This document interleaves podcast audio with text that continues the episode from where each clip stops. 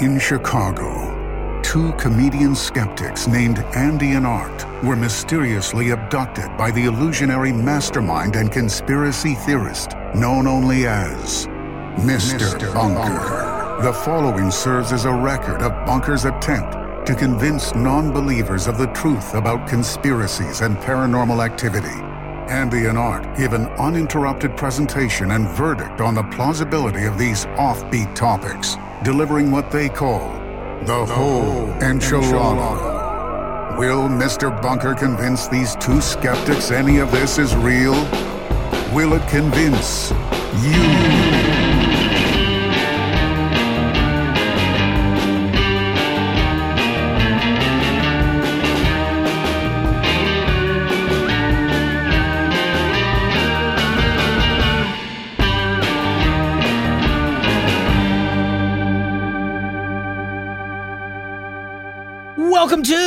Mr. Bunker's Conspiracy Time podcast. As always, I'm your co-host Art Stone, and with me, as always, is your co-host Andy Hart. Hello, bunk funkers. Hey, Andy, you friggin', you rapscallion, you ruffian, you vagabond, you big dumb jerk. Um, I don't. I don't think that I deserved all those. Let me tell you this, Andy. Were you scared right now when I was calling you all those mean names? Were you getting scared? No, but I was feeling a little deflated. Well, Andy, I'm sorry to burst your dreams of being a hot air balloon. But if, deflated. if I'm sorry to burst your dreams of being one of Tom Brady's footballs. There you go. I've always wanted to be one of Tom Brady's balls. Oh, to be caressed by Gronk for a touchdown and then jettisoned into the ground. then immediately spiked to your death. well, Andy, if those mean names that I called you didn't scare you, Mm-hmm, mm-hmm. I think today's episode might scare you. Oh, ah! Oh, ah! oh. Ah! what was that? Andy, that's Was today's topic. Snake in my boots. To infinity That's and beyond. That's today's topic. Toy Story. Yeah, today's topic is Toy Story. Are those toys really alive when you don't look at them? That kid's name was Andy too. Oh my God, the connections. There will be a Pixar connection later in the show. I promise you that. I promise you that, Bunk Bunkers. But today, we're talking ghost stories, a ghost encounter, or rather, the San Pedro haunting, also known as the Jackie Ooh. Hernandez um, haunting. Ooh. Hold your applause. Hold your applause. Okay. Yeah. People applaud when they're listening to the show and uh, they hear us say the episode title, right? Right. We know. We know. We break occasionally for applause. So feel free to clap your hands, hoot and holler, whatever you feel like you need to do. We know how this medium works, but Yeah. you know who really knows how this medium works, Andy, is the bunk funker who sent in this topic. This person uh, knows how how how all mediums work, uh, even for con- speaking to the dead. That's right. I mean, unconfirmed, but um, That's speculative, but a big thank you to Lisa D, Lisa D. who uh, sent in this wonderful suggestion along with some research of their own and um, a few others as well. Maybe those will come up. They say uh, lots of LA history and weird stuff that needs to be debunked. Hmm. Yeah. Well, I mean, Lisa, we can't promise that we'll debunk, but we will bunk bunk it up. Oh, we'll Bunk, bunk it bunk, up. Oh, we'll bunk it bunk it up. bunk bunk bunk bunk bunk it up. Bunk, bunk, bunk, bunk, bunk it up. Hey, and bunk funkers, if you want to bunk, bunk, bunk it up and back, back, back it up, or maybe forward, forward, forward it up. Or maybe forward slash forward slash Yeah. www. Uh, you can look in the show notes and in the in the description, the episode description, there will be a timestamp. It will say research begins at, then there will be a time code. You know, it'll probably be something like 20, 20 colon something else. And, and, and, and the first part before the colon means the minutes.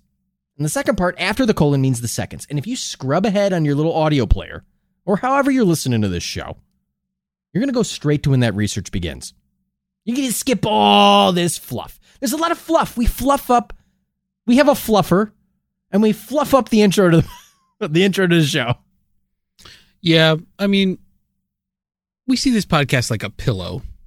Yes. It needs to be fluffed before you can really enjoy it. That's right. Well, uh, Bunk Funkers, uh, we hope that you stick around and enjoy it. And a big thank you again to Lisa for sending in this topic. Um, but first, we, Thank you, Lisa. Thank you, Lisa. We need to um we need to talk about something, Andy, don't we? Yeah. I mean, this is huge. This is a first. we got a big one. this is we a get- yeah, first.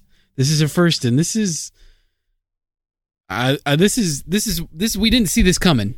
Uh, I think is fair to say, and uh, so, um, Bunk Funkers throughout the preceding months uh, of this year, we've we've been imploring you to keep your eyes open and be on the lookout for Mr. Bunker because Mr. Bunker has famously been traveling the world uh, while we've been in quarantine. And we've been asking you to keep your eyes open and look for him when you're out and about. And we've had lots and lots of time just pure radio silence. But this week, there was a sighting. That's we got right. this uh we got this from our friend C's. C's is a OG Bunk Funker. Been here since episode 4 Literally, the first episode is episode. Mm-hmm. Right. Well, episodes one through four are the same. They all released on the same date. I mean, you can't be more OG than that. And of course, it would be C's. I mean, of course, it would be right. So it'd be an OG Bunk Funker. Knows what to look for. Knows how to spot Mr. Bunker in the wild. It's very hard. He's very elusive. He's, he's always in a costume. Oh yeah. Uh but there's some telltale signs and C's has all the backstory, uh all the lore, uh and is very well equipped to spot Mr. B. And spot Mr. B, C's did. Yeah. So C's uh, C's wrote us in a big long message. Mm-hmm. Great message. We love receiving messages from you guys. Yeah. C's writes, he says he was walking around with his girl, and they were walking his dog's cousin. First of all, I want to know the family lineage of this dog. Right. this is this is deep on the dog's family tree here. Dog's dog's cousin once removed. So I'll, sp- I'll, I'll speak through. Sees sees this plane flying pretty low. He thinks, oh, that's not, you know, maybe that's not out of the ordinary. You know, maybe that's not a big red flag. You know, Right. There's C's- airports, C's- you know. C says he lives near an airport right? or a couple cities over. But see, here's the thing with being an OG bunk funker. He says, I faintly heard someone yelling, Go listen to Mr. Bunker's Conspiracy Time podcast. And then I started to think, hey, I listen to Mr. Bunker's Conspiracy Time podcast. So I look up, and what do you know? A bunker sighting, paragliding from a plane, from, from an airplane. I couldn't Yeah. believe my eyes. But there was Mr. Bunker. It will go down as one of the best memories of my life. So if you could tell Mr. B thank you, this made 2020 not suck as much, but it still fucking sucks ass. So shrug emoji. Thank you for your time. And then he sent a picture. Photographic evidence. I mean, photographic evidence. of, of Mr. Bunker just dangling behind an airplane, which is honestly a super Mr. Bunker thing to do. Sees, this is huge. I mean, what does this mean? Does this mean that Mr. Bunker is huffing chemtrails to get high? Is he taking the world's biggest chemtrail bong rip? Is he trying to outmatch David Blaine? David Blaine just did a magic trick where he floated in the air with some fucking balloons for like eight days straight or some bullshit. I don't know. And now Mr. Bunker is casually paragliding behind a jet plane. You think this is a coincidence? Mr. Bunker's uh, goals sometimes are inscrutable, um, but he's motivated a lot by jealousy, revenge. So it seems likely that he's peeved about something. He's he's easily he's pissed off about something. He's trying to settle a score. He's trying to send a message. He's I don't know. He could just be getting high off of chemtrails and shit out the That's podcast, true. though. That's also a possibility. He could also be inventing a new sport with uh, Tony Hawk. I'm sure Tony Hawk's There's involved. no doubt. It's uh, well established. Everyone knows that. Um, but I mean, C's, thank you so much for sending this in. I mean, what a, what an incredible message to receive. Um, we'll let Mr. Bunker know that you spotted him. You friggin' found him, dude. In the Yeah. wild. I mean, we're not, we can't even do that. We get captured all the time. I mean, we used to. Do you think it's just because we're idiots and C's has intelligence?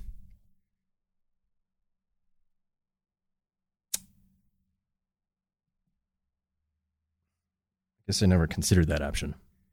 Because there are a lot of times where I, I think back and it was like pretty obvious that I was going to be abducted. Probably should have noticed it. I didn't. Like C's wouldn't be able to get abducted. Are we the ones that are out of touch, Andy? Are we the idiots? No, Are we the rubes? no, it's the children who are wrong. yeah, That's right.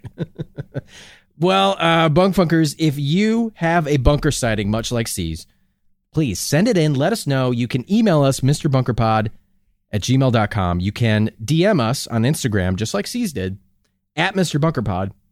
You can uh, message us on Twitter, also at MrBunkerPod. Um, and that's it. That's all you can do forever. That's it. Those are the only things you can do. I don't know. We got a, we got a list of other. Check us out. We got a website, MrBunkersConspiracyTime.com. We also have Andy a Patreon, We do. and on this Patreon, Patreon.com slash Mr. Bunkerpod, you can get access to our Patreon only show called. Uh, I almost called it Mr. Bunker. Nope, it's called Andy and Art Debunked. I don't know what there it's you go. That's that's the Patreon show. And one of the other perks that you can get at the $5 tier, besides a new episode of Andy and Art Debunked every month, is you can get your very own bunker alarm. Now, the bunker alarm is a classic bit that everyone loves. Where we use a piece of stolen bunker technology. Um, this is bunk tech technology that plays a perfectly synced audio loop. It's binaural beats. Binaural beats by Dre. Dr. Dre's binaural beats. and Dr. Dre's vegetable beats. Beats by Dr. Dre. Um anyway, we have a new patron supporter and they are going to get their very own bunker alarm. This is uh we'd love to give a big shout out to our newest patron supporter, Erica Elizabeth. Erica Elizabeth. Welcome. Welcome, Erica.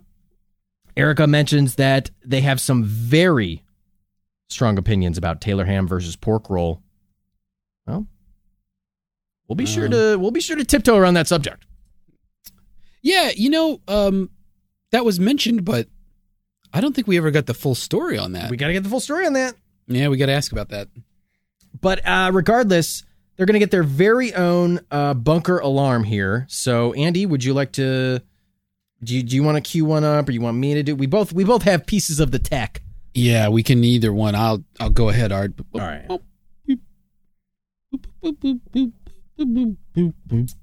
Andy's just programming the uh, the machinery.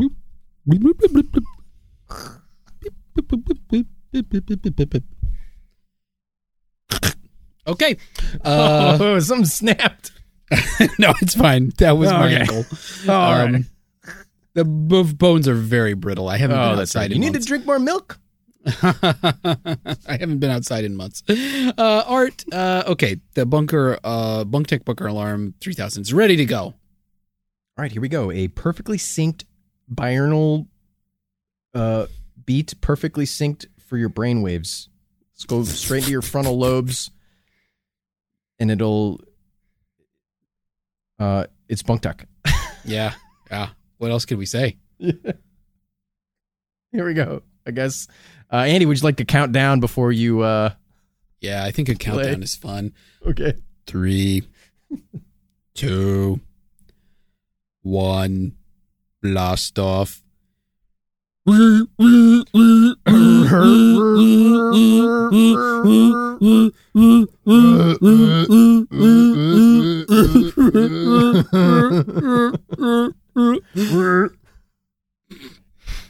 Wow. Wow. What a great piece of technology. Oh my goodness. You can't beat bunk tech. It's the bunkiest. It's definitely the bunkiest. perfectly synced up. Uh, I mean, just let that, you know, if you want to play that on repeat, Bunk Funkers, and just let it uh, flow while you study or whatever, you know. Yeah. Um, This is like our version of house music. um, but thank you again to Erica. We really appreciate Thank your you, support. Erica. Um, if you have the means and you want to consider supporting us on Patreon, you can find us at patreon.com slash Mr. Bunker Pod. And you can find all the f- fabulous perks that we have there, including access to our Discord channel where you can chat with, uh, you know, Andy or I and um, other bunk funkers. And um, yeah, if you want to send in a bunker alarm, perhaps you you've you've you've recorded a drop, maybe you've taken some audio from past episodes and you've synced up your own fun little drop that you think would be fun to play. The Bunk Tech 3000 can actually um, can take those audio pieces and play them out perfectly synced through the magic of Bunk Tech technology. So send I mean, it in. Let us know. Send us in something. Yeah, it's send sophisticated equipment. Sophisticated equipment. If you send us an audio file, it will allow us to play it during this audio uh, medium. It's incredible where technology has come, Andy. I mean, we've been trying to, people have been talking about for years, they're saying, oh, you know, in five years, 10 years, we're going to be able to play audio. Uh, I mean, it's just incredible that we now have the piece of technology capable of doing it, you know? Hard to believe in the past we would have had to take a picture of the sound and send it to each of the bunk funkers individually. It's like, it's like Back to the Future came out and we were like, okay, here we go. 15 years, like 50, you know, in the year 2015, we're going to have, uh, hoverboards and the ability to play audio, like you Audio know? playback. Humans have sought it for so long, and finally here it is in the year 2020. Well, you know what, Andy? Speaking of inscrup- inscrutable, inscrutable, inscrutable tech, um, there were some ghost hunters in today's episode who have some inscrutable tech that never failed. They sure do have inscrutable tech. I couldn't agree with that more. Um, now, uh, bunk fuckers, this is you know this is a fun. This is a ghost story. This is a ghost encounter. This is a this is a true blue haunting. This isn't Yeah. like you know your run of the mill ghost sightings. This is like you know, this is real deal. This is um, there's some ghostly shit going on. There's there's ghosts, there's apparitions, there's spirits, there's um entities. There's Thank you. entities. Well, We're let's not going to entities you any longer. There. Oh, that's a good one. That's a good one. that was pretty inscrutable. We're Yeah. not going to entities you any longer, bunk. I'm known for my inscrutable segues. because we're going to give you the whole enchilada on the San Pedro haunting right here on Mr. Bunker's Conspiracy Time podcast.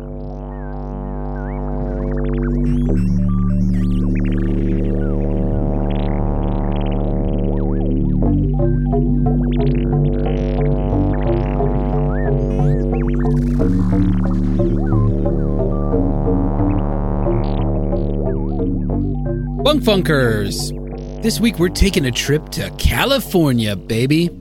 Surf, sunshine, and hot rods. I wish they all could be California girls. Wish they all could be California. I wish they all could be California girls. The West Coast has the sunshine, and the girls all get so tanned. I dig the blood dripping down the wall, the evil spirits holding me in thrall by a palm tree in the sand. Ooh, I wish they all. Hmm. Hey, wait a minute, Art. Those aren't the lyrics. Oh no. Art. Today's episode isn't a happy sunshine romp through 1950s California coastline. It's a ghost encounter. Eek. God, I am not dressed for ghost hunting. I've got to go return this boogie board and replace it with a boogie board.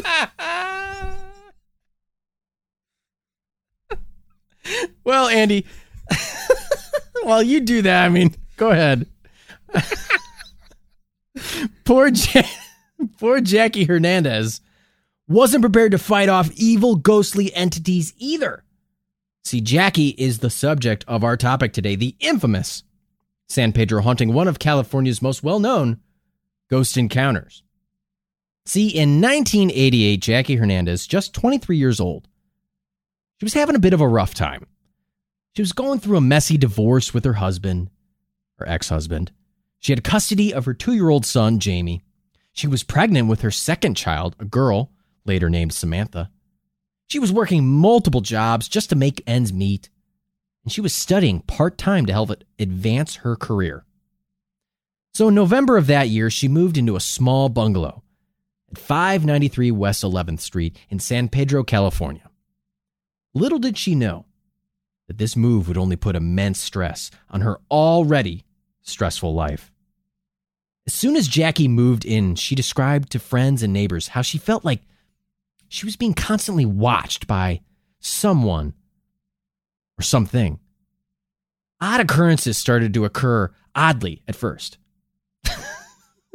it was trivial, you know, little things like, you know, almost like an act of deja vu. You know, an object would go missing and maybe it would reappear in another part of the house, or maybe, you know, Jackie would hear this occasional knock or banging noise and no one was ever there when she would investigate.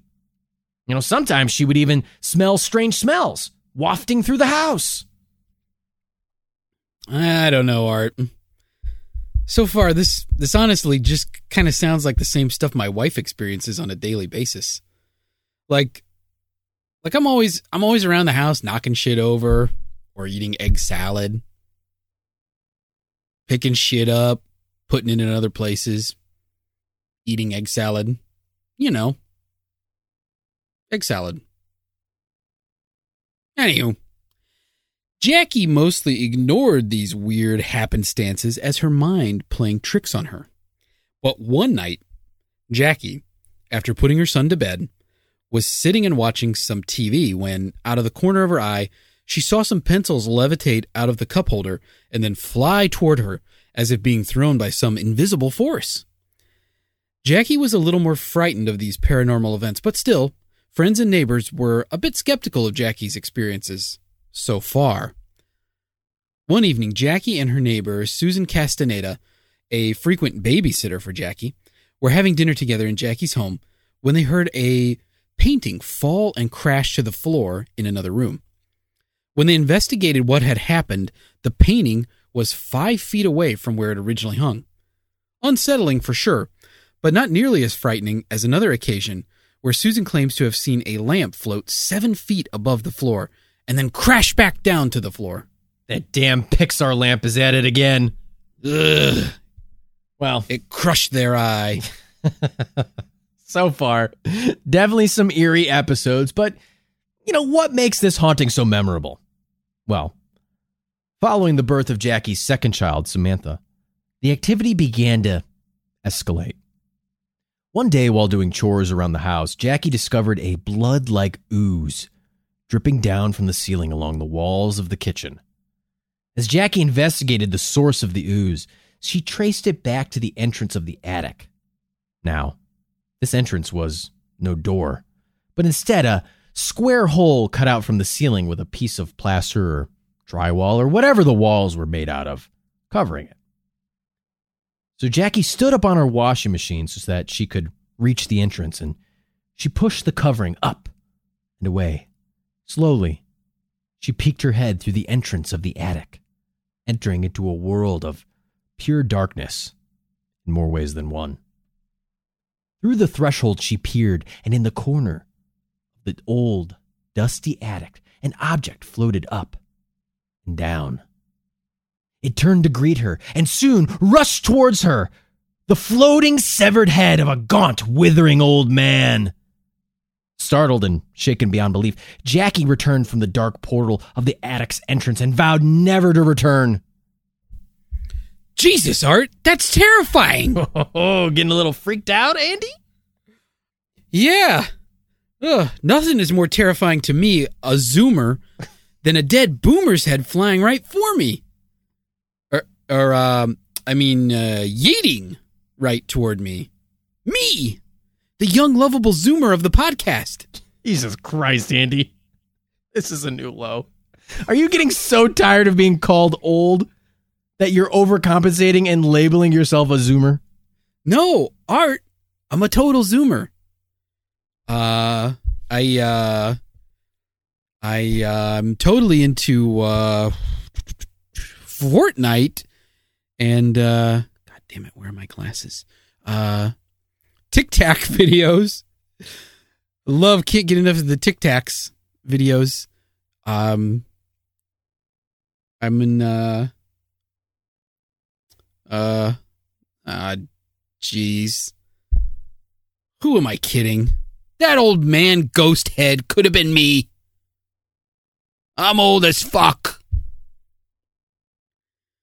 But this wouldn't be the last time this gaunt ghoul would show up to haunt poor Jackie.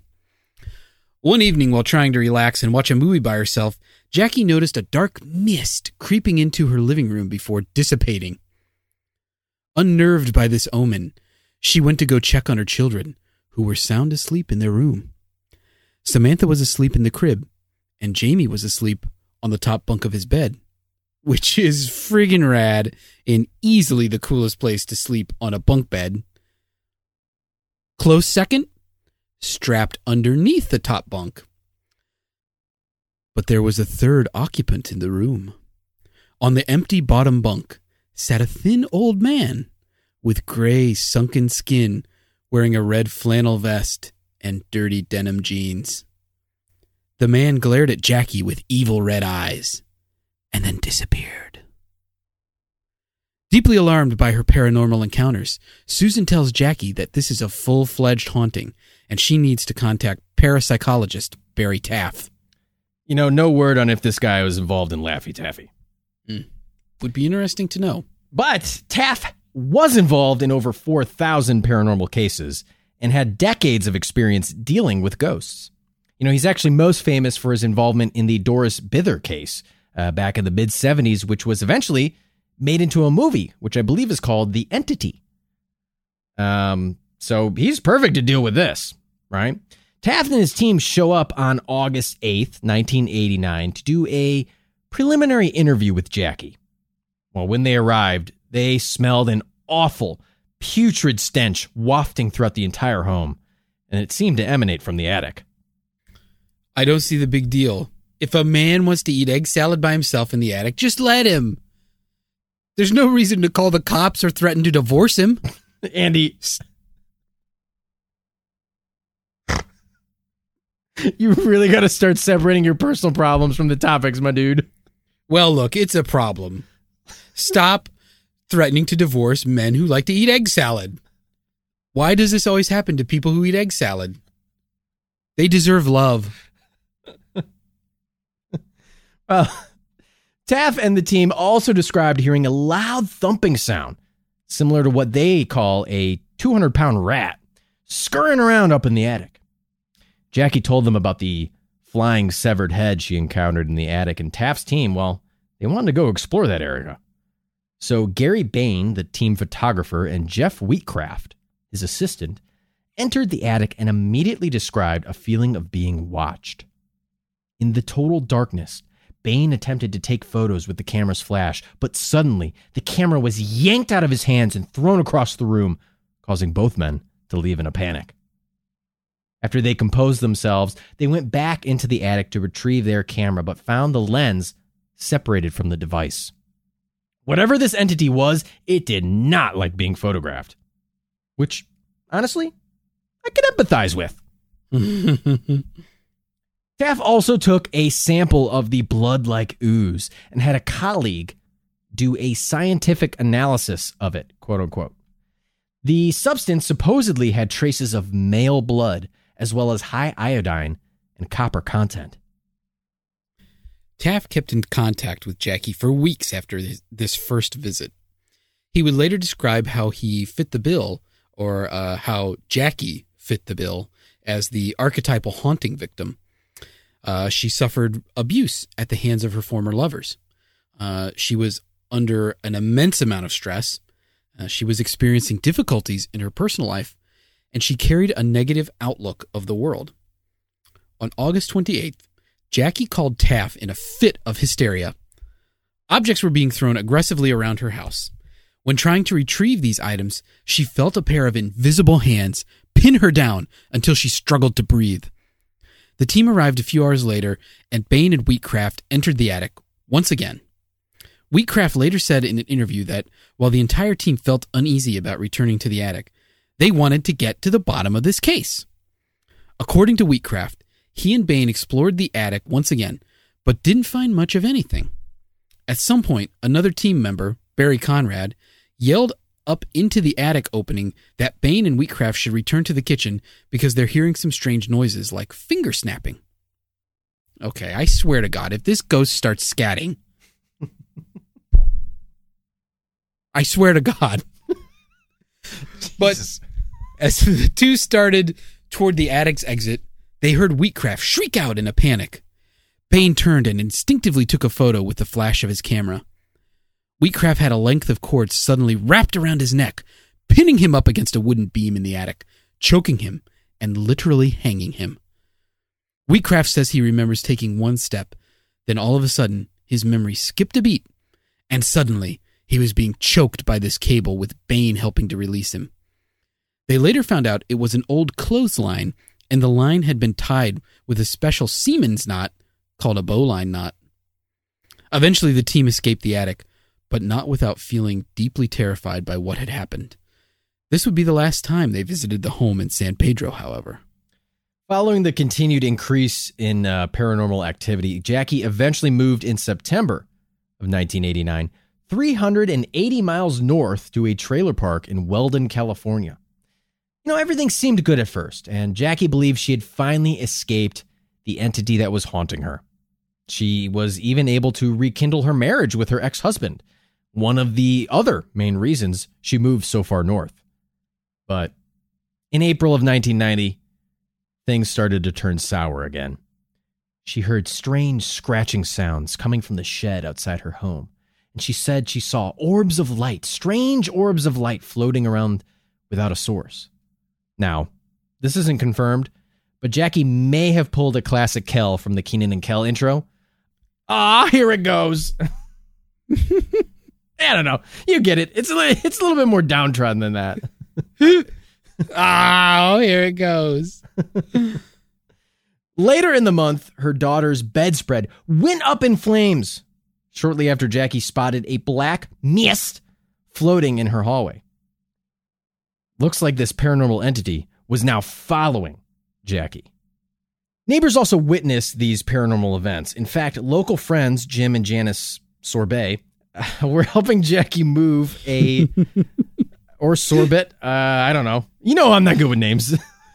I I think I think it should be Jim and Janice sorbet. Whether yeah, it's Jim and Janice sorbet, Jim or Jim and Janice sorbet.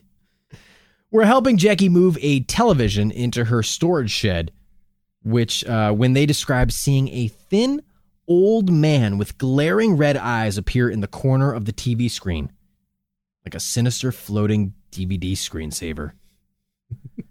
Jackie once again called for Taff's aid in the, man- in the matter. He suggested using an Ouija board to contact the spirit and see what was up with all the haunting, what it wanted, and if they could exorcise it. Taff, Wheatcraft, Jackie, and her friend Tina Lawler agreed to be present for the seance. Now, they wanted to capture their activities, but unfortunately, or conveniently, depending on how you look at it, the cameras didn't work properly that evening. Again, this could have been the entity tampering with their equipment. It doesn't like to have its picture taken. As soon as they began, the board started to shake, and the marker moved from letter to letter.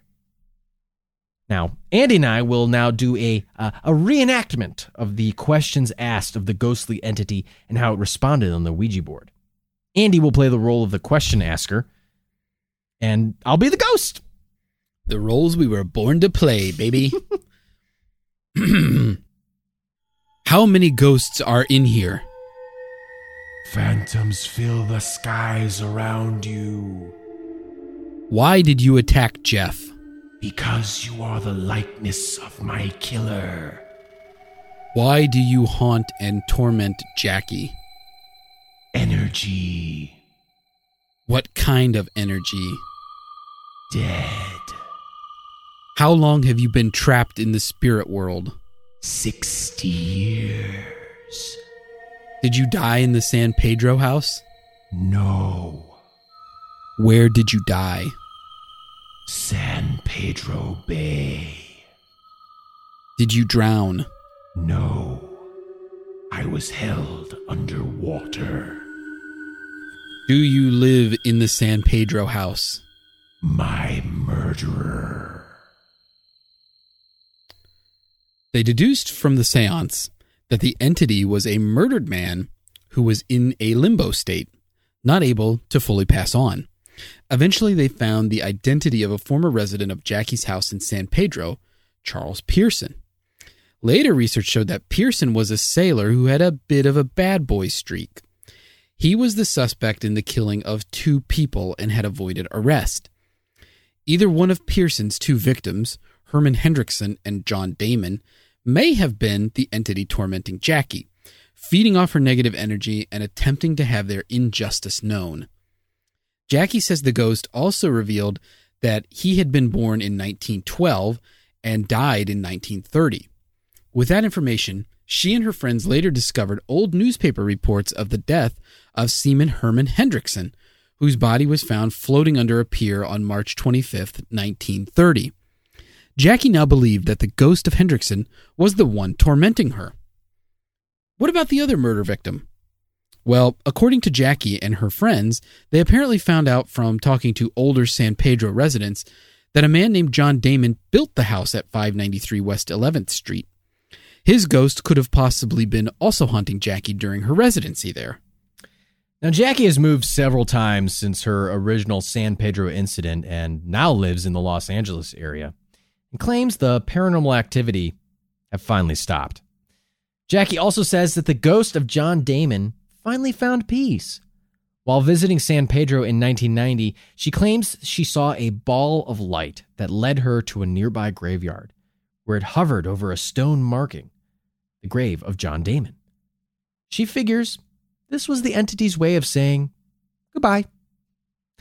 The house at 593 West 11th Street in San Pedro has seen its fair share of new residents, all of whom tend to leave after a short tenancy. Now, some of them have confirmed hearing strange thumps and putrid scents emanating from the attic. Now, as with any ghost story, there are claims of this story as well being a hoax. With the San Pedro haunting, the story's timeline has a lot of inconsistencies and differences amongst its telling. Uh, is this because it's a hoax, or is it because of its legend? I mean, it has been retold countless times, and each time embellished or changed slightly depending on the orator. Regardless, there is very little, if any, evidence at all. Taff's team has a few photos and some video of them exploring the house, but that's about it. Taff says that their equipment would fail when trying to capture pictures or video of the entity. Skeptics say this is pretty convenient.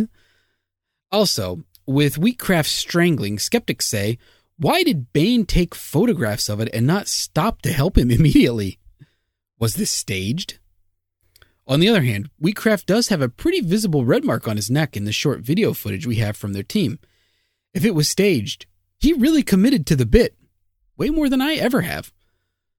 Also, the alleged scientist colleague of Taff's, who did the analysis on the ooze sample, has never been named.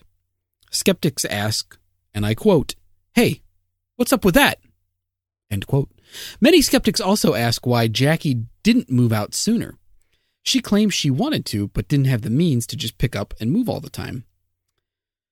However, many of Jackie's friends and neighbors corroborate her story, meaning there's quite a few people who believe in this story. But do you believe in the haunting of San Pedro, dear bunk funkers? Was Jackie Hernandez tormented by an evil entity? And what would you do? Blood started to drip down your walls, perhaps in the very room where you listen to this show. Would you investigate? Would you follow our putrid scent? Well, we hope so, because if you did, you'd find a heaping, helping plate of the whole enchilada floating right towards you.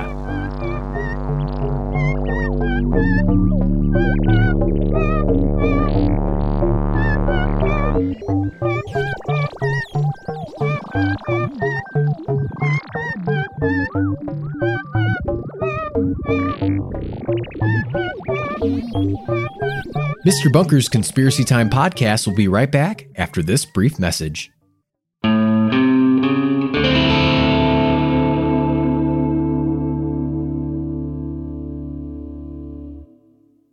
Hey, Bunk Funkers! This is Andy, and I'm here with my co host, your co host, Art. Uh, and we're coming at you today to let you know that we launched a Patreon. Uh, so if you have the means and you want to support the show, come visit us at patreon.com slash Mr. Bunkerpod and consider becoming a subscriber. Get an extra podcast episode every month of our brand new show, Andy and Art Debunked, available only on Patreon. We're going to be covering uh, various urban legends and myths. We'll do TV and movie commentary tracks and reviews. We'll do pop culture conspiracies and much, much more. Becoming a subscriber will also get you access to our Discord channel where you can chat with me and Art and other bunk funkers from around the globe. You'll also get plenty of behind the scenes content and much, much more. So please help us support the show and keep the lights on in the bunker. Visit us at patreon.com slash Mr. Bunkerpod and become a subscriber today. Welcome back, Bunk Funkers. That was our research of the San Pedro haunting. Ooh, the San Pedro hunting. Now, Andy, I gotta Yes, Art. ask. Okay. On behalf of all the bunk fuckers, I know they're wondering it. Do you ever get worried that all your negative energy is like the Golden Corral buffet for ghosts? um, you know, I really don't. Um, You're more of a And, cracker barrel. You know, I think I think that uh, the difference between like Jackie Hernandez and myself is that uh, Jackie seems to have felt uh, despair uh, in terms of her negative energy. Um, it was more of a you know a lot of stress and stuff, whereas my negative energy is all externalized um, okay. because I blame everybody else for my problems. I see. That's right. Now I take no responsibility for anything. Well, one thing you do uh, take responsibility for is um, eating egg salad in an attic. I mean, you're just so passionate about it. Uh, I don't know if it's a crime to love egg salad. Then I mean, throw me in jail, and I'll blast off some reeking egg salad beefers in there. I don't care. I'll blow Andy, out the were back of you my this ghost? jumpsuit. Were you this ghost, Andy? Uh, No. case Answer the point, question. I look the opposite of gaunt, and my head doesn't detach from my body. Oh my god. you said it. I did I'm not saying these things, right? I said you were from the Bay of Pigs back in the JFK episode. That was like episode 11.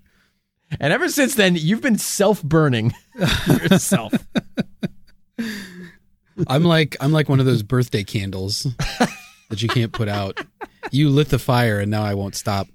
Um, yeah, you famously had uh, FDR's everlasting flame put on your birthday cake. Is that right? yeah, yeah. Uh, it was a pretty big grave desecration, but I wouldn't have had my 12th birthday any other way. yeah. Now, Andy, I don't know. How long do you think a ghost could put up with you despite how good your energy is? How tasty Uh, your dead energy is? Yeah, frankly, I don't think that a ghost would probably like me. Now, why do you say that? I don't know. It's like because ghosts want you to be scared of them. Mm-hmm. I feel like that's the point of the ghost. Like the ghost wants to scare you, Yeah.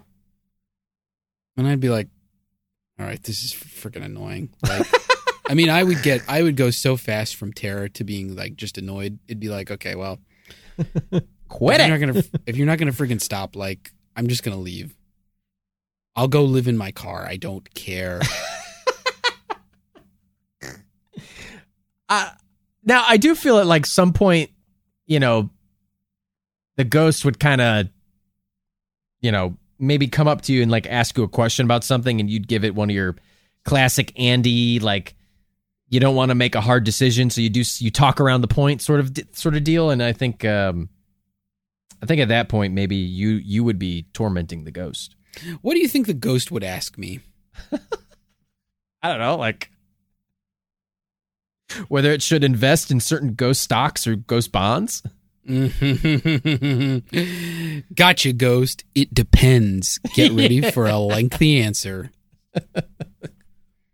You know, um, if I was haunted, I'd probably talk to the ghost. Yeah, Yeah. I mean, what else are you gonna do? You know, Yeah. What else can you do? I mean, this motherfucker is like a roommate, a really shitty, messy roommate. Yeah. Fucking stinking up the joint, oozing fucking blood. He's cutting himself, shaving, or God knows what, Yeah. oozing blood down your walls. I mean, clean that up, dude. Like, Yeah. clean your fucking dishes. Yeah. I mean, if I saw blood oozing from the walls, I'd be more pissed off than scared. Because that's going to stain for sure. I mean, what color were these walls? Oh yeah, brown. Before or after? A little bit of both. Oh, boy. Uh, I mean, But see, that's is the a- thing. The LA Times fucking ripped Jackie's bungalow a new one. I mean, Jesus Christ. They called it like a drab turn of the century bungalow. I mean, Jesus Christ, LA Times. What the Jeez. fuck? She's fucking doing the best she can. G- Fucking give Yeah. her a break. not everybody can afford to live in freaking Bel Air. God. You pieces of shit, LA Times. Fuck you. Seems like a nice lady. Yeah. She had some rough times. Give her a fucking break, LA Times. She became an office manager. She worked her way up. She got out. She's not haunted anymore. Assholes. Fuck. God damn it. Fucking LA Times. I feel like you, of all people, would probably feel some sympathy for Jackie. And I know this because I know you. I know this. I, I know this because I know you, but other people might not know Mhm. this because they don't know you. right. Jesus. It's true. Um, Well said. You, you hate moving Oh, yeah, for sure. to the point that it's almost insane the shit that you'll put up with because you fucking hate moving. You had you you once lived in a place where you had literal sewage oozing down your walls on multiple occasions. Your Mm. downstairs neighbor always Mhm. gave you the old boomstick on the you know the broomstick on the on the roof to tell you to keep quiet treatment, and your Mhm. upstairs neighbor was a really loud comer and had really loud orgasms. You told me that. You told me that. Yeah. Yeah, I was in the middle of that. I was the meat in that sandwich. Um, And you were just right. like, well, whatever, you know. I'm like, I can endure anything. I mean, you know, if uh So I you're you're right. I do sympathize with uh, Jackie not moving right away. People who just pack up and move. Like first of all, moving is a commitment. It's expensive to move if you hire movers, which I do because I don't like physical labor. And then you got to pack all your stuff into boxes and then you got to unpack it. It's terrible. Yeah. Moving's awful. No, nobody likes moving. I mean, moving isn't moving one of the most stressful things besides getting a new job, a death in the family. It's like up there, right? I'd rather have all those things happen before I moved. Oh my God. Jesus Christ, Andy. Sometimes moving doesn't have to be that bad. You can get rid of shit. You can let the last go. time I moved, I started a new job the day after we moved, two days after we moved. That was stressful. Oh shit. Yeah, you did, didn't you? But you know what? When you start a new job, it's really not all that stressful. You don't think it's that stressful? You don't have to do anything. Nobody expects you to do anything. They don't? You get there and they're like, "Oh, read this book." or do these tr- go to this Andy, are you sure you class. started a new job? Uh, I just- went to a Barnes and Noble. Doesn't that count? I got asked to leave. Is that not compensation for I my time? leave quietly from the anime section. I was reading the 18 plus mangas loudly, moaning, expressing my displeasure and my pleasure. Then I went to the grocery store and got the 18 plus mangoes. Those are some sexy mangoes. I mean, those mangoes are naughty. They're horny They've and they want to be eaten by you. They've got a shape to them. Uh, you know, you always seen those ads on the internet for local sexy mangoes that just want to talk to you. Yeah. Mangoes that have had children but but are looking for some fun. I don't know what kind of MILF mango sites you're on, dude, but Mangoes you'd like to fuck.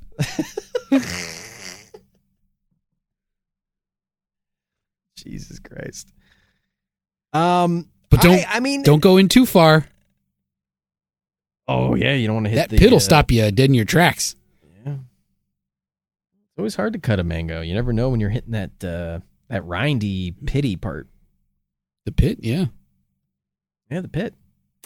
Um, What do you yeah, think about mangoes just in general? Yeah, oh, big, big fan? Big fan. Yeah, mangoes are great. I mean, I'll say this: one of the most difficult fruits to uh, harvest the meat. like bananas, very easy. Apples, even easier. You just wash them and fucking go to town on those motherfuckers. Oranges, okay, and now we're getting somewhere. Oranges, kind of tough. Depends on the orange. Is the orange really cold? Okay, now it's a little bit tougher to peel. You get the fucking rind under your fingers. Everything smells like citrus. God forbid you have cuts on your fingers like I do. I always do. I mean, Christ. I, every time I use a cheese grater, I get a new fucking cut on my hand. I don't get it. it's like the cheese grater is out to fucking torment me. Grate the cheese, not your skin.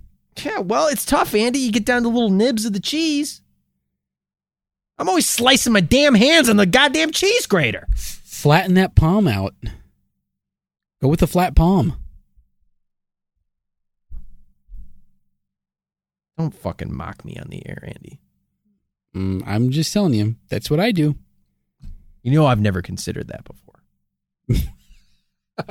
you know that I haven't. I know. You purposely are telling me on the air to make me look like a fool. Yeah, I could have told you this before or after, but I want you to sit in your fucking stupidity.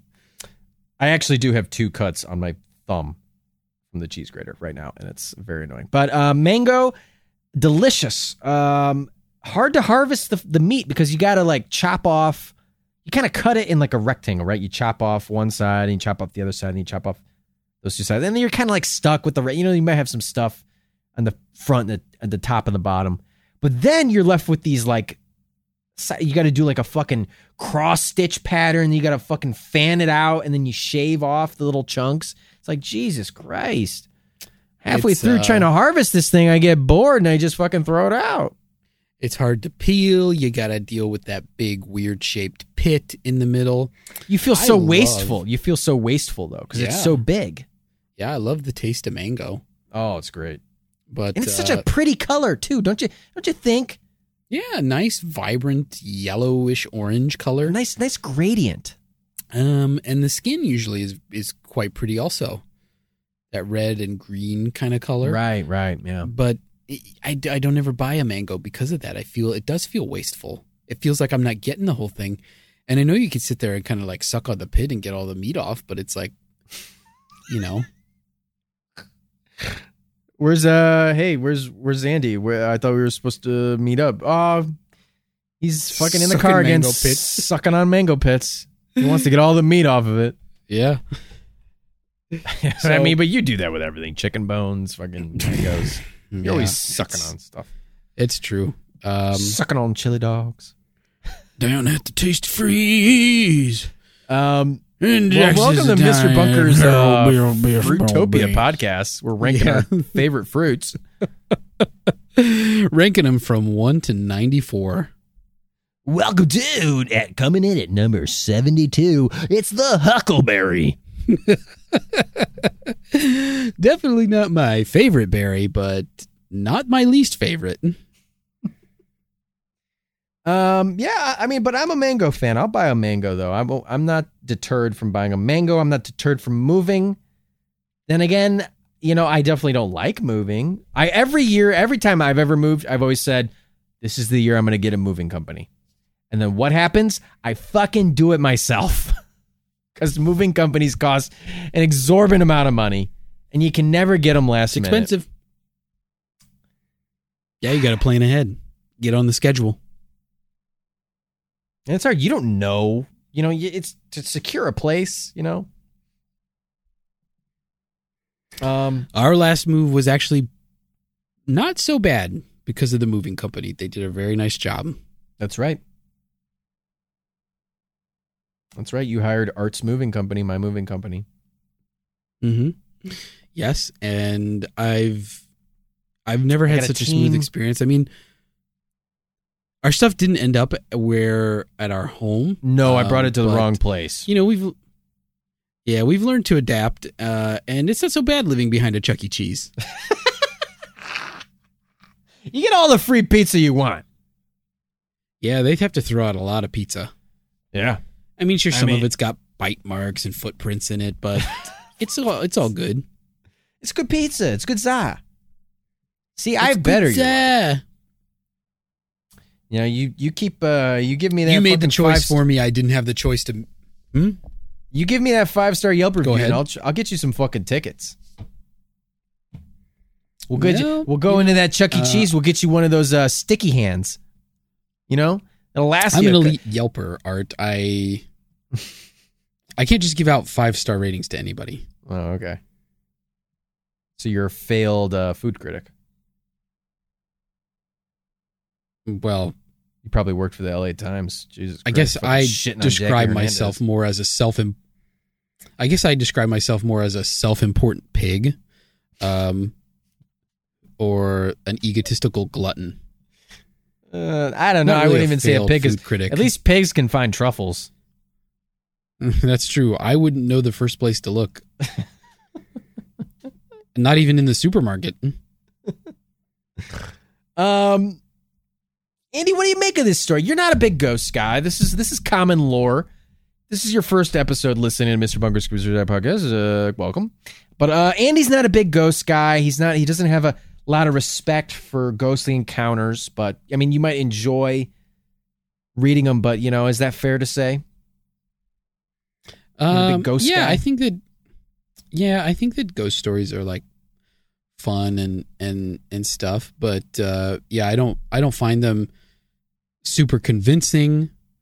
I have never had uh, a like a par like a ghost encounter myself. You Right. know.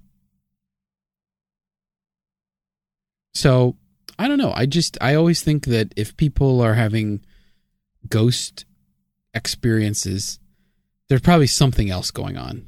there's probably some kind of explanation. Right. I mean, as the skeptics kind of point out, you know, Jackie was under a lot of stress. She was having a very stressful existence, single mom, fucking raising two Mhm. kids, moving to some Mhm. new place, messy divorce, you know.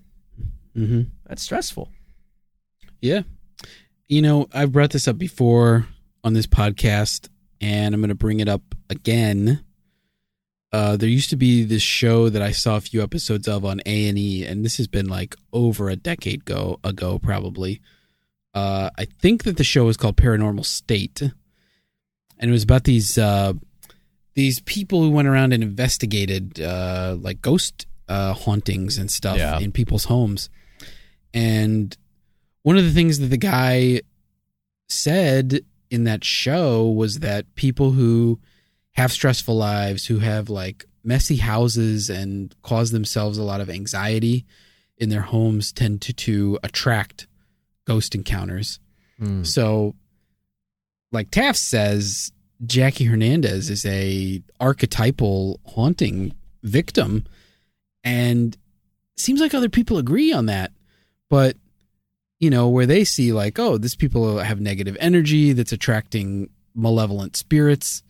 I'm kind of like, I think they have personal problems that are manifesting themselves in other ways, or they're maybe a little bit in denial about the real causes of some of the things that are going on around them. And so they kind of create a story to fit that. But yeah, I don't I I'm not so convinced that it's a ghost, you know? True. I mean, you know, you've got the classic ghost uh hunter thing. Oh, the camera didn't work and you know, oh, we sent it to the lab for it's like what lab? You know, where where did you fuck who who's the scientist? Like The ghost lab. named. Oh, well You the know. scientist doesn't want to be named, you know. It's like, all right, well, why? Probably cuz they don't want to be known as the dude who worked on a ghost, but uh Right. ghost go, ghost blood. Ghost blood. blood. Um, so, yeah, I mean, you know, they, they have pictures of the ooze. There's, you can find a picture of the ooze. It's not very blood like, uh, but I mean, it kind of looks like dried blood or maybe dried coffee. Um, that being said, you know, if uh, certain rooms of a house can develop, you know, like I've seen this in like a bathroom before, like a you know, I lived, I, I've lived in a few older apartments, especially, and this seems like this bungalow was kind of old. Um, you know, old, old paint and old like, um, you know, if you're in like a humid bathroom, like the, I think over time, like, I don't know what I'm gonna fucking bullshit some shit here because I don't know what I'm talking about, but maybe it's the condensation of all the times you're taking those steamy hot showers, you know. Mm-hmm. You know, you draw in a hot shower, you're jerking Yeah. off, but you're not finishing. You're doing a Kegel. right. Classic Uh, Kegel. You know, and it builds up over time, and then it kind of like drips, and it leaves like a brown stain. You ever seen that happen before? You ever have brown stains in your bathroom? I have a lot of brown stains in my bathroom. I'm sure multiple places. Your your your uh your clothing your clothing drawer as well. Your dresser. Yeah. yeah, brown stains pretty much in every room in my house. Um yeah, I I agree with you. Art like in an old an old house, it's like who who knows for sure what that stuff is. I mean, like you said, did we really get a fair testing of the ooze? You know? Like did Right. it was it really tested? Cuz like Show said, us the ooze tests. We want to see those tests. release the test results of the ooze. Like you said, it doesn't really look like blood. It doesn't have a blood-ish appearance. Um, you know, one thing too is those uh, those photos of Wheatcraft being strangled in the attic. Uh, I gotta say, those doesn't look like he's struggling. Oh, okay. Yeah, I mean, you know, It if you listen to his posed. interview, he's very like he's like it was I was up above the ground. I was being hung. And it's like you look at the photo and he's like he's kind of just standing with like Yeah. his fucking neck up against the wall, which looks very uncomfortable. Um yeah, his head's kind of like cocked a little because it's Yeah. like there's a beam in the attic that's kind of in the way, but it also doesn't look like he's struggling to breathe. Like it kind of looks casual. Like, oh, I got my head stuck in a loop again.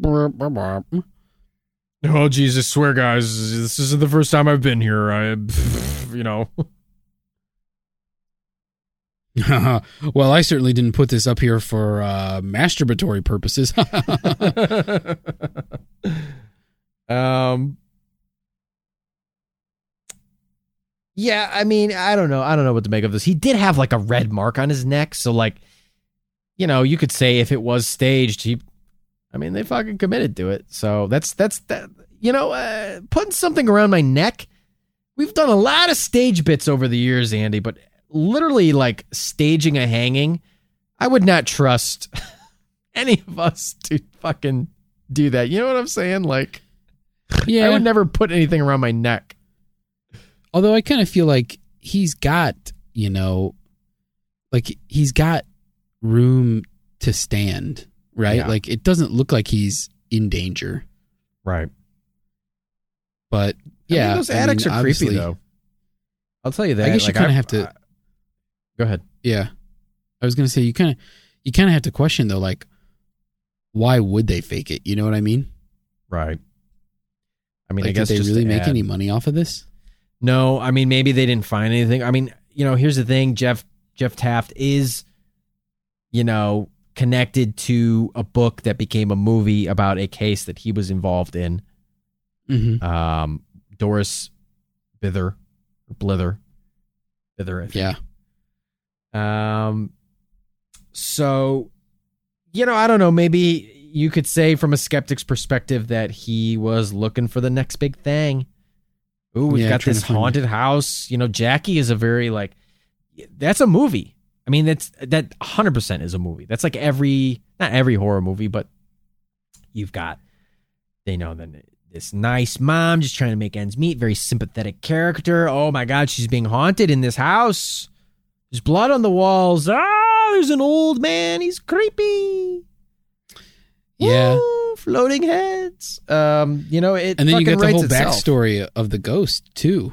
Oh yeah, she's got to go. She got to go fucking discover the identity of Herman Hendrickson. Right. So you got that whole like searching aspect, finding the uh the ghost's origins and stuff. That would Yeah. make for a good movie. Oh, that make for a great. Herman Hendrickson sounds like a fucking Stan Lee character for like a knockoff Long John Silver type superhero. You know, Stan Lee always had like alliterations for a lot of the characters' names. yeah. That uh that's a good point. Um As I think he did. I don't know. I'll get Hendrickson, roasted. the drowned man. The drowned man. Ooh, the drowned man. That's good, Andy. That's good. Um Those attics are creepy though. I've lived in places that have that kind of attic opening. It's just a fucking cutout in your ceiling Mhm. and you push you push it up and like you literally like it's such a it's just such a uh I don't know what it is about it. It's just such an unnerving feeling cuz I think it's the claustrophobia like you're you're entering a dark cold like area where there's you know maybe there's insulation but like there's nothing in there and it's dark and you don't know what's up there Mhm. and you're like entering you're squeezing through like a little portal. It's very unnerving. I think I the don't know what real thing about about it. I think the real thing about it is that you there's only one way to get into a place like that and it's head first. Yes. And I think going you like you can't even you really can't even get your hands up there too much. So to me it's always like doing anything head first is instantly more scary Yeah. because you have like none of your regular human protections That's with your body. point. That's a good point. Um, because you know, like I, I don't think I ever had a place where there was an attic like that. I never lived any place with an attic like that. Um, but I've, uh, I've seen attics like that, or like one of those where you like pull down and there's like yeah, a, pull a down ladder. attics. Yeah. Those I think chill. that's less scary oh way less scary. because you know, Um, like yeah. when you pop when you just pop your head through, it's like anything could happen to your head. I've lived in an attic. I lived in an attic for a while, for about a year. That's true, I was um I was the hunchback of uh small church here in Chicago. It was a hunchback. I lived up the I lived up there in my little attic with my friends, Jason Alexander. And Um, I, I was the voluptuous Esmeralda. That's right. You were so voluptuous. Oh, Jeremy Irons really wanted to bang you bad, but he couldn't. right? He had to, he had to deal with his chastity and his uh his piousness and your your your ways, your ways about you, your dance moves and your songs and your pet goat. Yeah. I had all the moves and all the animals.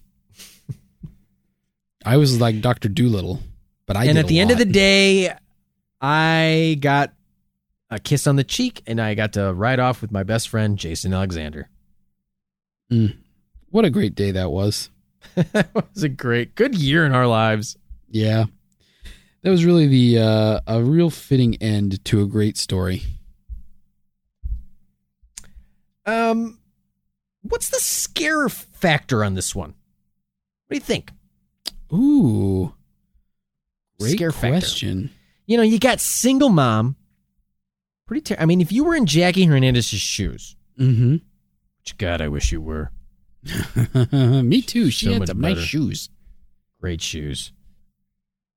She'd those early ni- early nineties, late eighties Reebok pumps. Um, What I wouldn't give to have a pair of those right now. what what's I mean, what's the scare factor on this one? You know, like what what are we talking here? Is this a scare? Like, are you scared of this? Is this a scary one? I mean, poking your head up through that attic and seeing a head floating towards you is pretty fucking scary. There's some scary stuff here. I mean, I think the uh I think that's scary. I think walking into your kids' bedrooms at night and seeing an old man sitting there is pretty scary. Um Which, by the way, as someone who had a, I had a bunk bed as a child. yeah, me too. Hell yeah. See, that's why we're both Chads. Because the top bunk is, is, bar none, the single fucking coolest place to sleep hmm For sure. when you have a bunk bed. You're like, nah, I'm on the top bunk. I'm above. I'm on a perch. Yeah. Your friends come over for a sleepover. Motherfuckers, you're sleeping on the bottom bunk, dude. I'm not on the top bunk. Um my bottom bunk was a futon. Oh, now that's cool. So I did spend a lot of time on it because it doubled as a couch Very in the nice. folded up position. Now, I will say though, Andy, you have this futon that's pretty cool. I had a pretty fucking cool room as a kid. Let me tell you what I had. Okay. I had a glow in the dark light. So like I don't know what what do you call those? A UV light? Like they made everything UV. Dark light. A dark light? yeah, dark light. You know, it like makes your teeth fucking glow. It makes everything glow, and it like you can see cum stains. Yeah, I was gonna say this is like the worst possible light for a teen boy. I was a little boy. Oh, you got rid of that before you started coming everywhere. no, I still had it. I think it's still Uh. even in my parents' home, but They probably don't want to turn it on because talk about No, scary. oh yeah. There's the real Uh, scare factor. You come on everything. Especially in high school, I had a poster of Torrie Wilson and Stacy Keibler hanging on my wall. And Oh my, yes, of course. uh, anyway, I had plastic glow in the dark like stars and planets that were like sticky to my ceiling. So you fucking Mhm. flip that dark light switch. All of a sudden, I'm in friggin' outer space on my rocket ship bunk bed. This cum stained rocket ship bunk bed. Listen. An astronaut's got to do what an astronaut's got to do. I got to be astronauty, baby. he had to astronaut all over. Oh, there it is. Um, Uh, I had a big T-shirt that I think I got at like a state fair or some shit that had a battery-operated speaker. Andy, listen to this: a battery. You ever seen anything like this? A battery-operated. You ever heard about this? A battery-operated speaker on a shirt.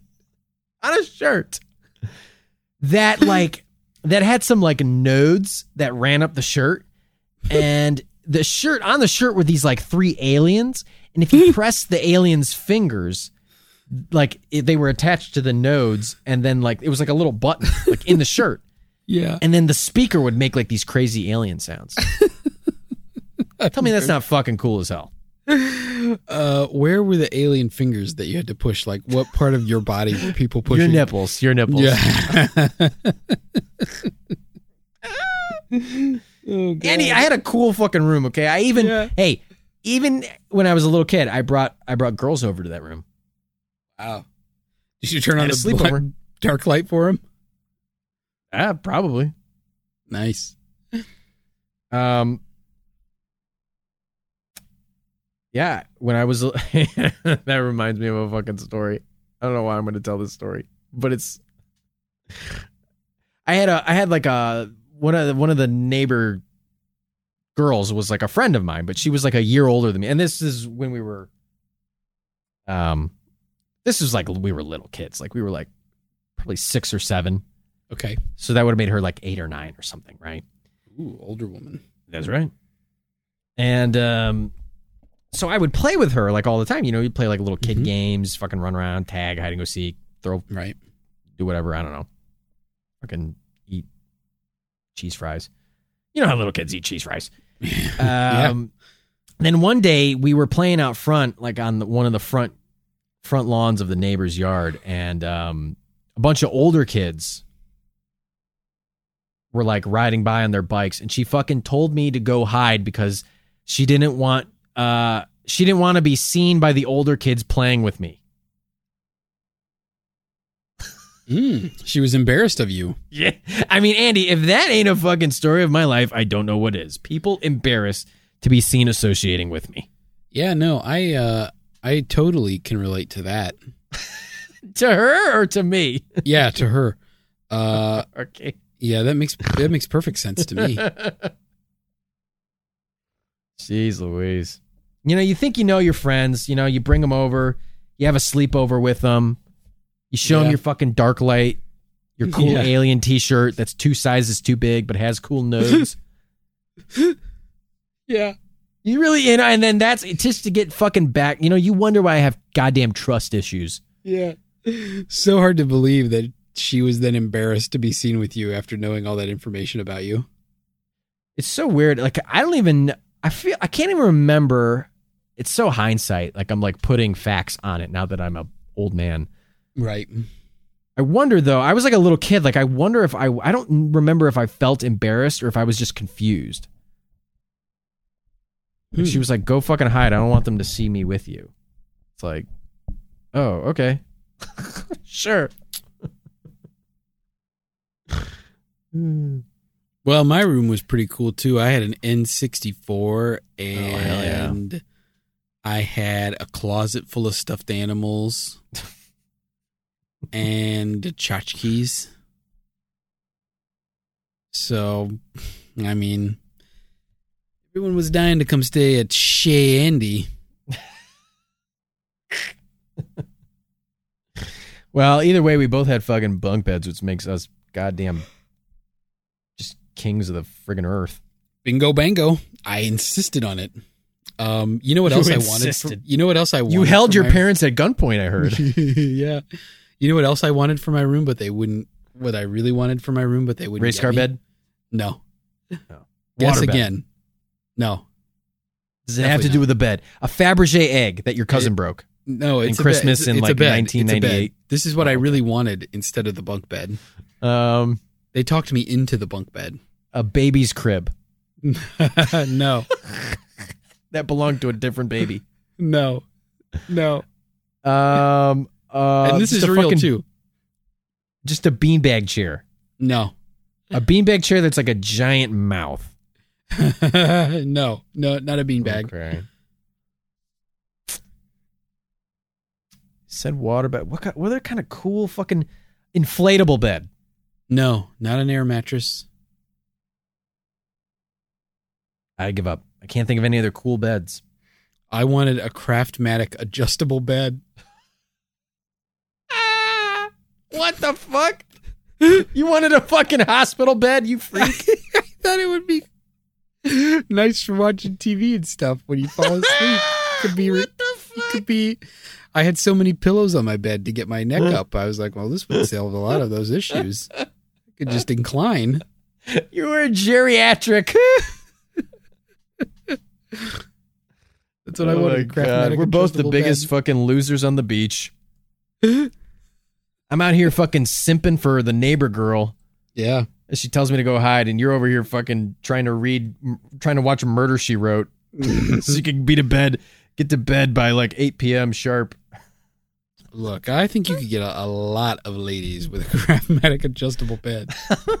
This now this was a Kraft mac and cheese adjustable bed. Is that right? That's right. The mattress was uh, stuffed full with pillowy, soft Kraft Dinner. The blue box blues. Oh my god! You didn't want a water bed. You wanted that fucking Velveeta cheese bed. Yeah, just a liquid vein of Velveeta running through it. Really hot mattress. Keep that Velveeta liquid. yeah, did not work well in the summer. Runs hot.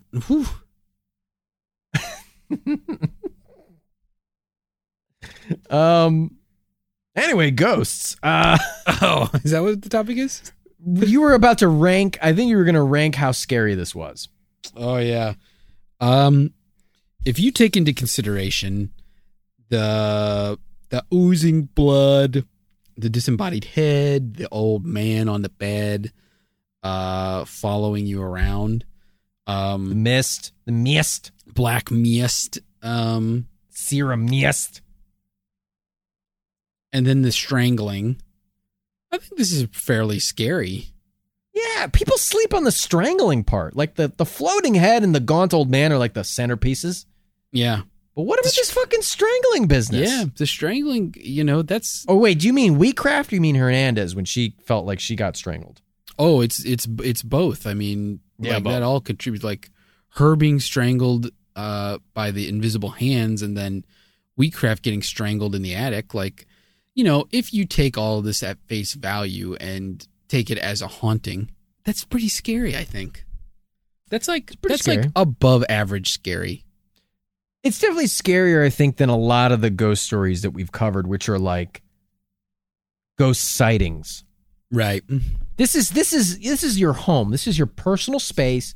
This is where you live. This is, you know, and this fucking ghost is tormenting you in the place that you live. Our house. In the Haunting in the place that you live. yeah. Um I think it's pretty yeah, I think it's scary. You know? yeah, I think this is Attics fairly- are scary. Attics are naturally very scary. They're they're just they're scary. I lived in one for a year. It was a scary place to live. Um you know, as I said, I lived as the Hunchback of Notre Dame for a year. Um But yeah, I mean attics naturally scary, oozing blood, pretty scary. I would move. Let's just put it that way. I would move. I don't blame Jackie for moving. I would move. Yeah.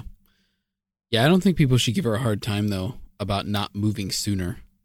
Yeah, what the fuck? I mean, she still left in like two months. Yeah. I mean, it, it's not easy to move or break a lease or whatever the situation was. Like she was renting. give her a break. This is a person trying to work hard to make things happen under a lot of stress. Right. Plus, when you have two kids, like you can't just throw them in the car and drive off. Like you, got to have a the place school to go. system. I mean, you got to Yeah. think about like, yeah, there's all this. You get a fucking like, I don't know. Am I going to be able to find work when I move 380 miles north to a trailer park? Yeah, there's a lot of considerations to be made. So don't give me that. Don't give us that bullcrap. Well, you know what bullcrap that we can give the bunk funkers, Andy, is our verdicts. Wow. Yeah, we could do that. Yeah. And they are crappy. But y'all are bullish on us being crappy. Hmm? Bull crap. I got it. Art? I got it. Yeah. You heard with it. me? I'm with you. Okay. Um, why don't you go ahead, Andy? Let's hear what you think. I mean, I think we kind of know where you're headed, but you know, let's hear what you think about uh, the San Pedro haunting. Yeah, I think I think that uh, my feelings on uh, ghost stories and hauntings are pretty well established at this point. Um, you know, I uh, like I said, this is kind of a scary one. It's a good story, um, but I just am not a believer in uh, in ghosts. Um, this one's got a lot of stuff that happened. Was there something weird? Maybe at one of those points, a weird thing happened. Mm. Um, I don't think the explanation would turn out to be that there was there was because it was a ghost. Um, but there's some there's some weird stuff that maybe could have a little more uh, meat on the bone, so to speak. Yeah. Um, so I'm gonna I'm gonna give this the tiniest shred of plausibility and go with plausible quirk. wow. I think you might be surprised because you probably expected me to go case closed. Yeah. Jeez. But What hey, the- I'll give it plausible quirk. Oh my goodness. Hang on, let me check. Oh my god, let me Google real quick. What the hell is freezing over? Hang on, let me look outside my window. Oh, hmm? Yeah, Andy, I see pigs flying. yeah. Hang on, let me text my friend Anthony Kiedis. The Red Hot Chili Peppers aren't writing songs about California anymore? No, yeah. Oh my goodness. This is a new day. I don't believe it. I'd like to know what verdicts I gave on previous ghost episodes. I think you were case closed on all of them. Wow. I don't know that for a fact, but I'm going to say it like I do. Yeah, you said that very confidently. I believed it. um. Wow. Well, there you go. I'm going to stick with it. Plausible quirk. None of that's there going to make go. me reconsider. Um. I'm back to my old ways. Uh. Had a hot streak for a long time of just shutting things down, That's right. going all the way. But now I'm back. I'll waffle just in case it ever turns out there was a real ghost. Yeah. I mean, hey, you know, you ever go out to San Pedro and that you confront that ghost face to face? You know? You ever you ever had a ghost encounter? Me, no. Um, that being me said, you know, we've talked about, I don't remember when we talked about it. Maybe it was Black Eyed Kids. But uh, we've talked about like weird feelings with the supernatural. I think I'm a little bit more akin to it than you. Or at least maybe a little bit more superstitious of it for sure. Um, I Yeah, frequently I won't sleep in rooms where I know that my relatives have died in those rooms. And you might be saying to yourself, Art, why are there rooms? You know, but you know, um, How many rooms did you have to cross off the list? more than one. Interesting.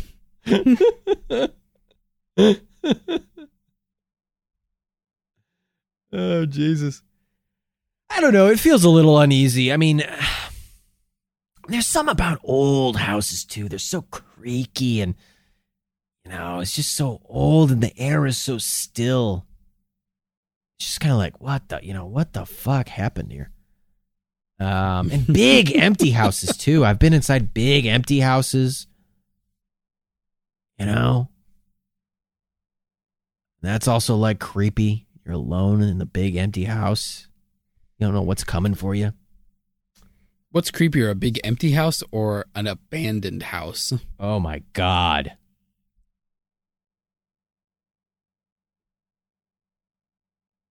The abandoned house feels more dangerous. The big house feels Yeah, creepy. you could fall through the floor. Yeah, because something could, a raccoon could jump out and fucking scratch your face, and then you have rabies. Or you could also, you know, yeah, you could fall through the the roof or whatever. I've I've Yeah. explored some abandoned places before. My friends and I sometimes used to go explore abandoned places. We would like go seek them out, explore them. It's creepy. Um, and I don't rec- recommend doing it when it's raining and very cold. But you know, it, it makes for a fun, st- makes for a memorable story amongst your bros. you go fucking uh, explore a, an abandoned munitions factory out in the middle of fucking nowhere. It's gonna be fun. Just Yeah. a night of fun. Then you go to a Denny's at three in the morning, and you and your bro are hanging out in the bathroom trying to clean the burrs off of your socks, and some trucker walks in and feels uneasy about what you guys are doing in there. you made It a trucker feel uneasy. God damn And you it. get a moons over Truckers are my hammy and you go home country, and Art. everybody has a good time. Well, yeah, that's why they're oozing down the fucking walls of society. What'd you get? Moons over my hammy? No, I don't know. I probably got like a fucking grand slam or some shit. Mm. I got the Hobbit breakfast grand slam and Smogs, Smogs uh, fucking patty melt, golden patty melt. Every time I go into to Denny's, I just shout bacon alia until they bring me some bacon. Bacon Alia. Oh man. Um but anyway, as I was kind of like I was sort of saying like yeah, I think I'm a little bit I don't know, I feel uneasy about ghost stories. I'm definitely more unnerved by them than you are. Mm-hmm. This is a known piece of lore about the show. Right. Um they make me uneasy. The supernatural makes me uneasy. The you know, I may or may not believe in angels that watch over us. I, you know, and I guess on the flip side, it may or may not believe in demons that watch over us. Hmm. That's interesting. do. what do you know, think an angel is? A Spiritual supernatural being, or do you think that it's like a dead person's spirit? thinking. I, I think dead person's spirit, but way cooler is the biblical depictions of angels, which were Yeah. fucked up. Yeah. Fucking like concentric rings that are like floating and have eyes all over them with giant bat wings on fire. Yeah. That's that's a fucking that's like a cover of a metal album. That's cool as hell. Yeah. I agree with that. Um, so do you think any of your deceased relatives have ever watched you masturbate? Probably they're probably ashamed of me. Hmm. And much like that neighborhood girl that I was friends with, they don't want to be seen associating with me or my Oh, God. legacy. oh God. I was worried What? Oh, we were say, kids. Get your mind out of the gutter. much I had a fucking dark girl. light. They watched me masturbate uncomfortably. I was seven years old, Andy. Yeah, yeah, yeah, yeah. I had a T-shirt with nodes. Hey, you want to come over and finger my nodes? It's me with like a mullet. Hey, what's up? I still sleep in a bunk bed. You want to come over and finger my nodes? I got an alien shirt. You press my nipples, it'll duck. Oh, good. Sorry, good. I gotta change the batteries. I've had it since I was a kid. It's still too big. Still doesn't fit me at all. I wear it like a shirt dress. You With come over, I'll turn my dark light shorts on I for can you. find. Turn my dark light on. Yeah, that's a poster. That's a cum stained poster of Torrie Wilson, a WWE diva.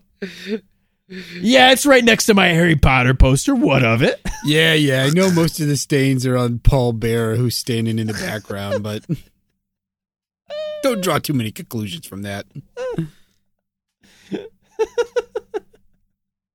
Yes, that is a Fabergé egg that I got at a state fair that my cousin broke in 1998. What what of it?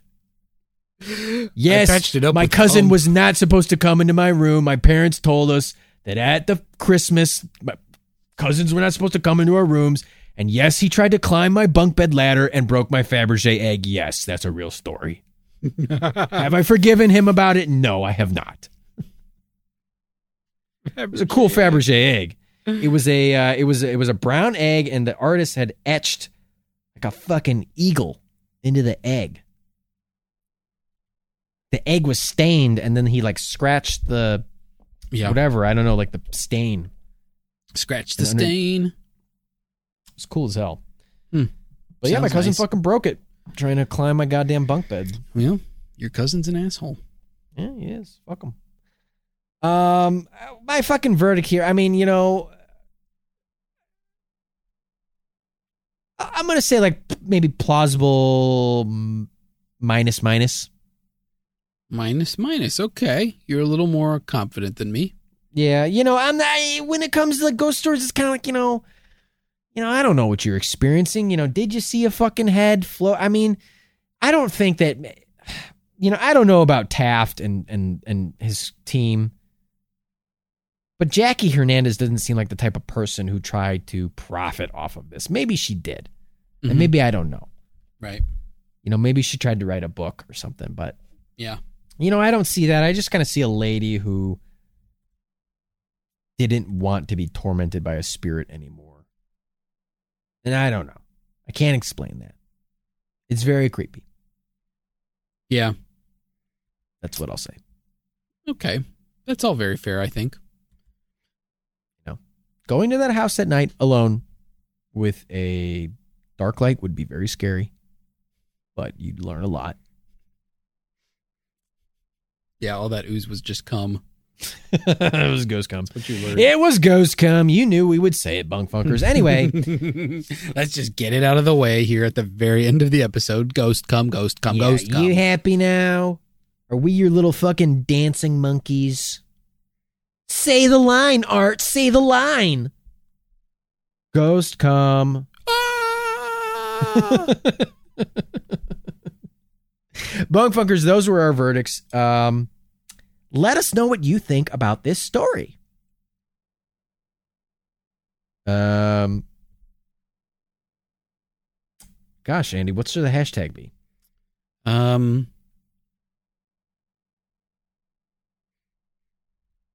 Hmm. It's a great question. Egg salad.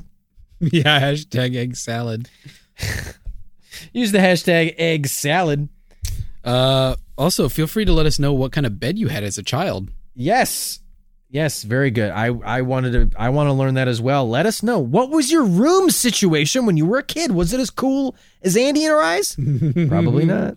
Yeah, Probably not. probably not. I don't think any of you had that alien T-shirt. So if you had that alien the way. t-shirt, please let me know. Um, let us know what you think. Uh, email us, MrBunkerPod at gmail.com. Find us on Twitter and Instagram at MrBunkerPod. Um, find our YouTube by YouTube searching Mr. Bunker's Conspiracy Time Podcast. And um, consider, if you got the means and you like the show, consider supporting us on Patreon, patreon.com slash Mr. Bunker Pod. Now, Mr. Andy Pod, yes, what do you have to say for yourself? Um, look, I've been in a lot of stores. Okay, I've been in a lot of grocery stores. Never once have I been asked to put on a shirt. I don't feel like that's a crime. I don't feel like I need to be condescended to about what the laws are in the United States about wearing clothing in a grocery store. I don't shed like a dog. If I need to buy artichokes without a shirt on, I am going to go buy artichokes without a shirt on.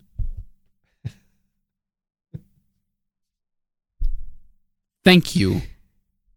You know, I hope that that lawsuit with Whole Foods clears, but um, I'm not pulling any. You know, I'm not. I'm not saving my breath. That judge better throw it out faster than they were to throw out all these artichokes that I tainted with my chest hairs and open scabs on my chest. oh God, Jesus, Ugh, gross.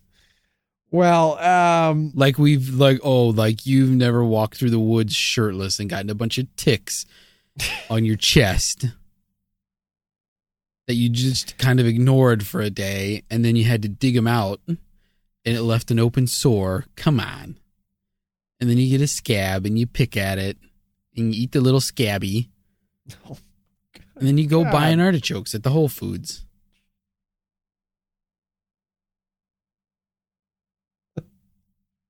i was making spin dip for your spin class. for my spin class, we we sit on bikes and eat snacks. No pedaling. no pedaling. It's mostly what are they doing in there? We have a fucking class in half an hour. They're just sitting on the bikes. They're just sitting there eating cream cheese out of a bowl.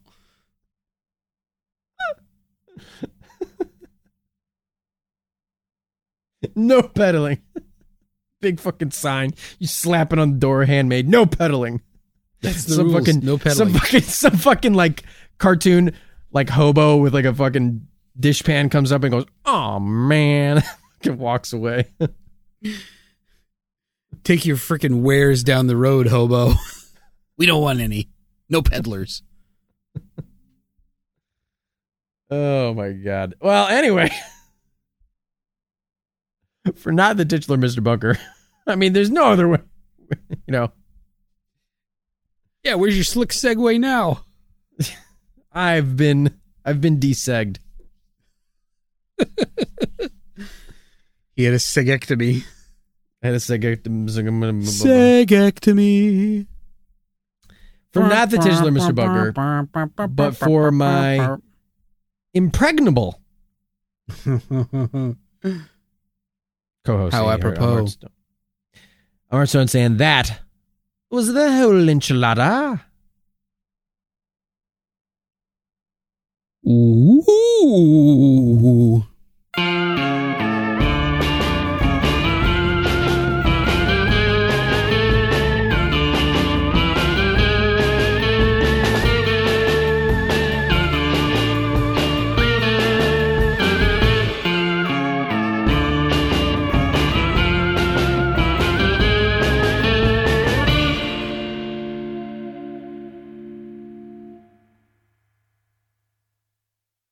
Welcome to Anthology of Heroes, the podcast that explores the most pivotal moments of history through the eyes of those who lived it. In this podcast, we don't spend our time recounting facts and dates. Instead, we follow in the footsteps of national heroes, kings, or ordinary people who lived and breathed the moments that shaped our world. We're not hemmed in by eras, borders, or religions. Instead, we seek out the tales of those who defied the odds and fought passionately for their beliefs. Whether they're right or wrong is up to you to decide. From Vercingetorix's doomed rebellion against Rome, to Osceola's unshakable war against the USA, all the way up to the inspiring Sobibor concentration camp uprising in World War II, each episode is an immersive listening experience, blending music and sound effects to really draw you into the story. Our episodes go for about 45 minutes, making them perfect for your commute, and are crafted using a wealth of historical sources, which I list on our website if you want to learn more. I'm the host, Elliot Gates, and I'm thrilled to have you joining me as we uncover history's hidden gems and illuminate the faded pages of our past. Look out for the Anthology of Heroes podcast on Spotify, Apple Music, or anywhere else you get your podcasts from.